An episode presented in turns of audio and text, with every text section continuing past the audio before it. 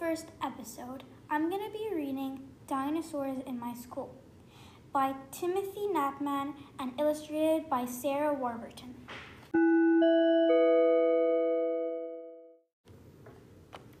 There aren't any dinosaurs in my street. I know I'm not a fool. You don't see a T-Rex in the park or iguanodons at the pool. So tell me, please, oh why, oh why, are there dinosaurs in my school? There's an Ankylosaurus in the art room. He's spraying paint around while the Heartosaurs play silly games with all the glitter they found.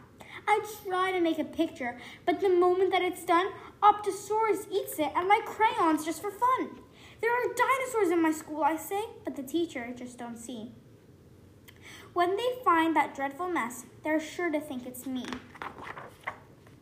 I'll go play some music.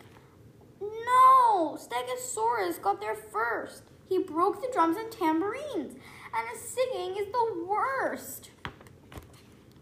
Who has squashed the bookshelf?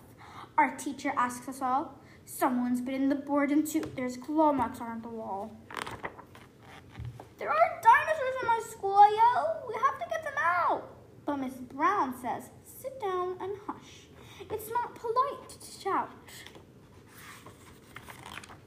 There's no escape when it's time to eat. A Petrosaurus pinched my food, and when I say, hey, put that back, he makes a noise that's rude. After lunch, we go outside to run and jump and play. But with all these naughty dinosaurs, there'll be no games today. Triceratops pops footballs. Velociraptor wins the race. Spinosaurus steals the goalpost, but the teachers won't give a chase. Roar!